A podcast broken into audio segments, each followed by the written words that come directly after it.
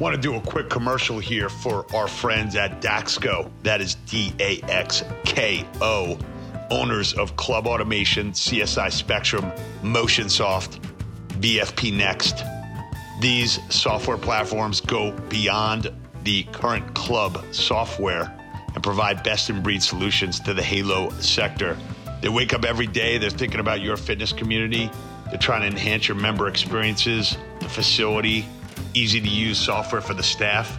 If you're looking to change your software, if you're looking to get ahead, if you're looking to get to the next level in the Halo sector and win, do me a favor. Go to info.clubautomation.com forward slash the experience. That is forward slash the experience. Pete Moore, PD Mo, checking out. And now back to your regularly scheduled podcast.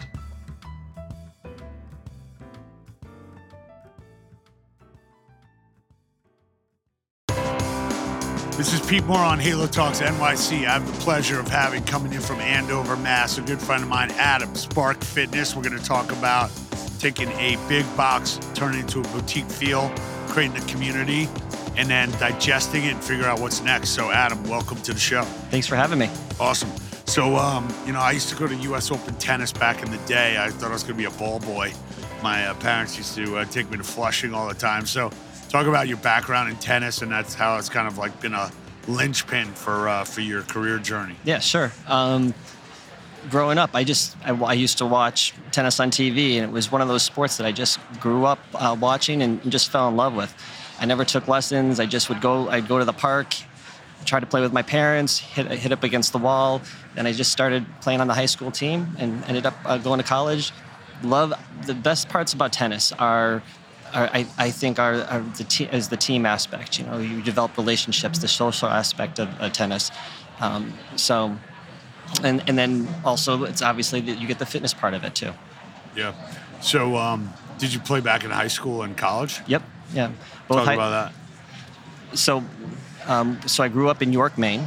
So it's a small uh, town in southern tip of, of Maine. But we had a we, we, we had a bunch of guys on the, on the team, and we all would hang out, play play all summer long, all, all spring long, and develop my, my best relationships on that team. And so that kind of catapulted me to play in college because I wanted that team aspect, that that camaraderie when I went to when I went, when I played at college. So I went to Merrimack College, which was a, is a small Catholic school in uh, Andover, Massachusetts, and played four four years there. And again, some of my best friends are are on that uh, are from that that team. Yeah, so my dad uh, plays in the ninth division down in uh, Wellington. Uh, I think he's capable of playing in the eighth division, but it would, it would mess up his social schedule with my uh, with my mom. Um, and he slices for a living, basically. So I don't think he's getting the most popular award. I'm going to show you a cameo I got done for him for Father's Day that you'll, you'll appreciate okay. with a famous uh, tennis guy. You know, so when you take a look at turning that into a career, um, you know, a lot of tennis centers over time have been kind of morphed into multi-unit, multi-purpose facilities. Um, you know, one tennis court t- kind of turns into the functional training area. Maybe you get a couple that turn into pickleball. I've seen tennis centers that have turned into, you know, five-on-five soccer uh, or what have you. So, talk about kind of what COVID has done for tennis mm-hmm. overall, uh, I'm a big tennis player. I carry around a Babolat bag. It fits perfectly in the overhead. I only have one racket in there, but it looks like I have eight. And, you know, if I color my hair, people think I might be playing in a, in a tournament, which I go along with. Um, you know, so talk about you know the rebirth of tennis, if you will. Sure. And um, you know how that's playing a factor in, in how you look at clubs. So, I mean, one of the things is about tennis and why I love the game is that it, it, it, hits all aspects of what I think people want. You know, they want they want exercise, so that I mean, it helps you get fit. But they also want friends. They want a community. They want the people to to uh, to do things with. And and tennis is is perfect for that. You know, um, and with regards to with kids, you, it, it teaches a lot of life skills. It's, I mean, it's great physically. It teaches a lot of the skills that you need, but it also teaches how to deal with adversity, how, um, and, and a lot of different life skills that you need. But I don't think we've done, as an industry, done a great job overall of, of selling the benefits of tennis. And I think actually COVID helped us um, uh, with um, bringing people back to the game. I mean, yeah. tennis. We've there's there's five million new tennis players since 2020. Wow, And so awesome. so we got this little uh, window of growth, and now it's a matter of how we can how we can take advantage of that. Um, you know, so it, we started Spark uh, three years ago, right before that pandemic, and we do tennis well, and we were focused on, on the community, and so we've always done right from the get go. We we did it well, but then once COVID hit, and people were looking for a socially distant sport, um, but also looking for that those social connections. That's what has really catapulted our program, and I think uh, and other other programs to see that growth in tennis. Yeah. You, you bring up a good point about the, um, you know, dealing with adversity. Um, you know, taking one point at a time. And in order to play successfully, you really got to kind of wipe out what just happened 30 seconds ago and really refocus, or else you're just basically just on a downhill slope into losing that game. I remember when I was I used to play in, in high school, and I used to, uh, if I was ever down love 40, I used to play in my head the Rocky, deep Mm-hmm. down, and, and, and I'm like, I'm coming back, I'm, I'm getting this game. Um, you know, do you think that the mental health component of what's going on right now, and maybe some of these tennis players saying like, "Oh, I lost the first round. I got to take like three or six months off." Is that? Should we maybe say, "Hey, look, let's like kind of harden ourselves up a little, maybe, and say, you know what? Yeah, we lost this game, but th- that's part of life, and, and like, what can we learn from that? And don't necessarily like take time off from the game, like just refocus and, and kind of slow down the tape, and let's figure out what happened, mm-hmm. and then let's keep going forward. I don't want necessarily and I, and I'm I'm very sensitive to what people's mental health conditions are, but I also like I want to keep score, right? Mm-hmm. I, I want people to say, yeah, something bad happened, and I, I'm going to bounce back from that. So, how do you kind of ingrain that into the culture of what you're doing, and not, you know, maybe mm-hmm. kind of going down a path of like, you know, we're not going to keep score, or it's okay that you lost this point, or how do you kind of view it? Because we were brought up, you know, in the same era of, you know what, that coach yelled at me, and, and, and he yelled at me for a reason. Yeah. You know, and he got me back on, and maybe that's not as it's socially acceptable anymore, but it worked for me. Right. You know, I mean, you just you just hit one of the best parts about tennis is like is dealing with adversity, dealing with lost points. Rafael Nadal um, at the French Open wins 52% of the, the points that he that he plays. Right. You know, he's the best clay courter in the world. He's won 14 French Opens or something like that, and he wins 52% of the points that he plays. Um, you know, and That's so a you- great stat. I didn't know that. you have to you w- deal with tennis. I think there's great lessons to be learned by dealing with adversity, stress. I mean, anybody that's play is down a break point and has to hit a second serve knows a, a little bit about how to deal with stress. You know, my my um, my son um, is grew up playing tennis and he, and he and he enjoys it. We don't push him, but he enjoys it. And um, he was uh, so he's had to deal with some of that stress. And we he was playing in a middle school, the middle school soccer championship game. And he's a he's a pretty good player. He's not the best player on the soccer team, but the best player on the soccer team. They they they um, they got to the, the they were in the finals, got to overtime, played overtime, still tied. They had to do a shootout, and and so Alec, my son Alex, he was one of the five kids, and so the best player on the soccer team steps up to hit the hit the penalty kick, and he he choked. He missed it wide rights. You know, Alex goes up there having the experience of being the only one on a tennis court, Yeah. having having to hit all those pressure second serves. He just goes up there and, and hits it into the and into the into, uh, open goal. He didn't, and ultimately that they won they won the championship. But it was one of those things where you you learn how to deal with adversity. You have to deal with losing Yeah. in, in tennis, and I think and, and and hardship and you know and, and so some of the toughest people I know are, are tennis players. Yeah, yeah. I used to. Um, I, tell, I tell this a lot, but I, I used to play goalie back in the day in soccer, not for the right reasons. One, because I was taller than everyone. I was. Uh, I used to uh, eat a lot of sugar as a kid, so I was a little bit chubby. and uh, I was like, wow, I can use my hands. I don't have to run around. This is awesome. And then. Um, you know, if we lost the game, obviously I'm like the last line of defense. And my mom would say, It's okay, it got past the other 10 kids, you know, it can get past you. And I'm like, Yeah, but I'm the only one who's allowed to use their hands, you know.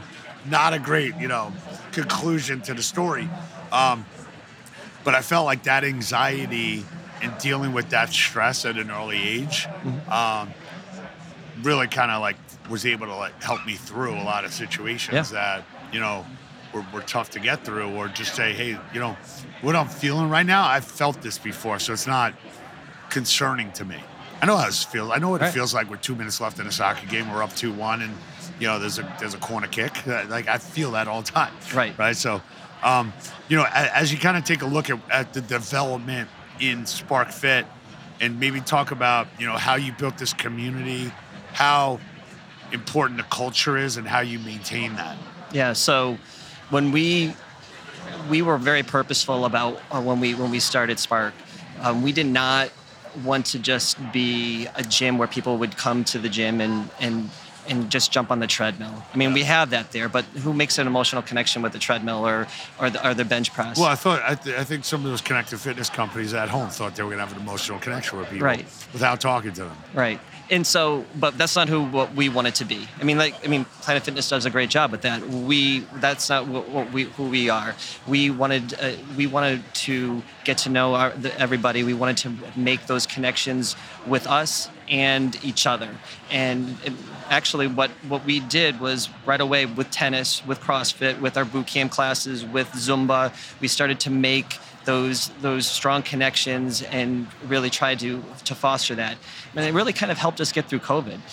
You know, when when when March 17th hit and we were all forced to close down, um, we all felt that sense of loss. You not, I mean, we were all scared, nervous what was ha- going to happen, but we also felt that sense of loss with with our people, and we were actually after COVID. Once we reopened, people were very resilient. They wanted to come back. They wanted to come back to their people, and and to get get back to working out and, and that type of thing. But I think it was really those those emotional connections that people were made that had made previous to COVID, um, that now have just amplified all, twofold. And so now we are so with us we have a great community with our staff. We have really, we have, we're growth minded, we're, we're high performing, but we care about one another and we want each other to grow. Um, but we also f- push that forward with our, with our with our community, with the people that that come into the club every single day. Got it. So, you know, you've worked, you've been on a number of different teams. Yeah. You know, you work for other people at, at, at different facilities. How did you kind of purposely put your special sauce on this, or like this? This SparkFit is basically a representation of Adam. Yeah. And how do you do that from a hiring standpoint? How do you do that from when you walk around the club?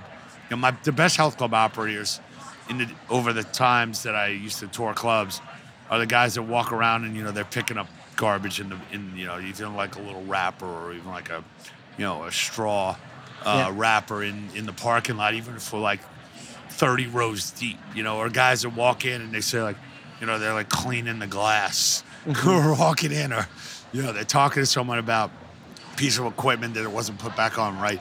So how do you kind of put your special touch on it? Also, be able to delegate and also say like, okay, I'm gonna do the best I can to basically have this in my image. Um, so talk a little bit about that because I feel like that is what really creates a special place. Yeah. And you can't forget about those little things that, that you push down. Right. So, I mean, for me, I've I've always been a hard worker. I've always cared about what I've done, and I always wanted to do something special and great. And in doing that, I also realized that the best part of what I was doing was making an impact on people's lives. And I think that's one of the big reasons why people get into this industry is they want to have a positive impact on people's lives. But I also but also what happens though is, is that I also wanted to be held accountable, and I also wanted other people around me to be held accountable, and I wanted to have that foster, I mean that that be part of the culture, and and so when we when I decided I wanted to do Spark, I wanted to have people that were passionate about being great, but also passionate about making a difference in people's lives, and I also love surrounding myself with people that that push me, that I admire. And when uh, when I went when I started Spark, I was I'm lucky enough to actually have a dream team, people that are the best of in in their industry. I mean, I've heard you talk about how important it is to have have the best people around in in, in their industry. I I'm lucky that I my my operations manager is knows everything and about running running the back end of a, fitness club, Yeah. and ex- and she's extremely organized. My director of fitness, I would put her up against anybody in in the industry. Our new director of tennis is as good of a tennis player and a coach and a person as, as I know, and and and be, and with that is your leadership, and we've hired other leaders that are eh, of of the same cloth, and it just filters all the way down, and so they all every we all have this um, we all have high standards for our, the work that we put in. We all have a high passion for what we what we want to do and that is the culture here. And so and I and because I care about them and their personal growth and their professional growth and their families they in turn do that to their staff and they in turn do that with the people that walk through our door every single day. And so I feel uh, that I think is our secret sauce. You know, we have great programming, we have great coaching, but it's really that that culture of of, of caring for one another and really pushing one another. And, and when you take a look at a, a show like this that we're, that we're here at IHRSA, mm-hmm. Miami Beach, and you take a look at all the technology, can you talk a little bit about, you know, what software you're using and how you, as a person who innately cares more about what's happening below the data, or like what's the data telling me, and then let me go and fix it, you know, you know, on a human level, not through an email. I'm actually going to talk to somebody. You know, maybe talk about that because one of the things that is really intriguing right now is you've got all this data analytics Yeah. and you know people will tell you what the data means and i think they can't really tell you what the data means until you talk to, to somebody at the club you know Yeah. and, and talk to the member so how do you think about utilizing data and how do, and what, what software platform are you guys on Right now we're on MindBody, and we're we're trying to figure out if that's the best one for us. Um, to become quite honestly, we're we're looking for something that will do exactly what you're talking about. Us, let us connect to our members more, give our mem- our membership a, a better a, a better experience. We are we're getting we're going to Myzone. So uh, and so for that we so we can help we can make their experience better so that they're um, they're working out more efficiently Right. and, and they know how they're how they're working out that is so those technology is something that we would like to use to enhance our community enhance our culture um, to improve our members experience to prim, uh, to improve that connection with each other Gotcha, gotcha. And then you know, as you take a look at this all-star team that you put together, we get groups that come to us all the time and say, "I want to build another five, and then I want to build ten, and I want to build fifteen, and I want to build twenty. Da, da, da. You know, part of the growth is not based on like how much capital you can absorb, but part of growth is saying like, how do I replicate this experience and not lose?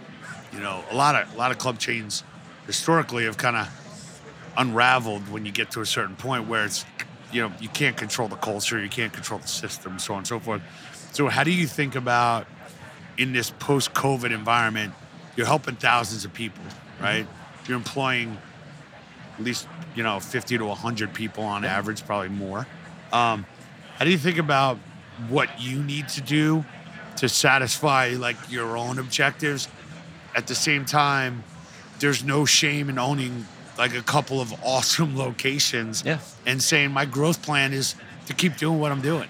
You Right. know? Yeah, I mean, so we are we are looking to grow, and what my strategy has been is is is to accumulate and acquire amazing, great people, and figure out a way. To, if, if we don't have a spot, find a figure a way to to, to, to get keep them and, and keep them thriving. And so far, we've been able to do that. You know, and so we I have um, seven on my on my leadership team, and, and they are the top.